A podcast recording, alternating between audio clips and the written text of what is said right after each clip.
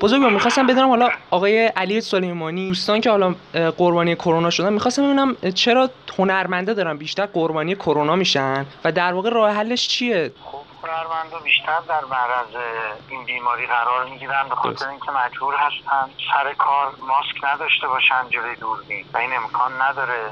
خب قاعدتا اگر کسی آلوده باشه اینها متاسفانه خب آلوده میشن. این خیلی طبیعیه. یه زمانی اعلام شد که هنرمندا هم به صورت ویژه بیان و واکسن بزنن. یکی دو نفر از خود هنرمندا اومدن یه مطالبی رو گفتن که به نظر من مطالب اصلا منطقی نبود بهش فکر نکرده بودن. هنرمندا مخصوصا تو عرصه بازیگری خب مجبورن جلوی دوربین ماسک نداشته باشن. مجریان همینطور و خیلی از اصحاب هنر که به خاطر اینکه تنها جاهایی که تعطیل نمیشه و همین تلویزیون سینما یا سینما که در هر صورت تولید فیلم هست. من فکر می‌کنم که واقعا باید هنرمندا تو اولویت واکسن زدن قرار می‌گرفتن مخصوصا بازیگرا مجریان یا کسانی که در معرض خطر قرار می‌گیرن. که خب امیدوارم از این لحظه به بعد حداقل به این فکر بکنیم.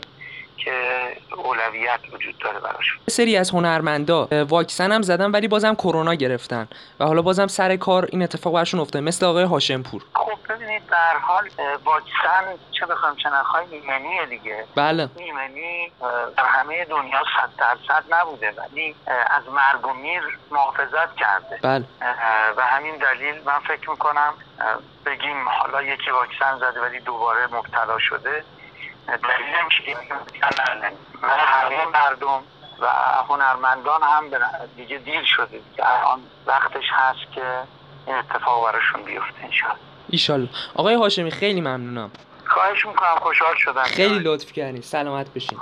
متشکرم. خدا نگهدار.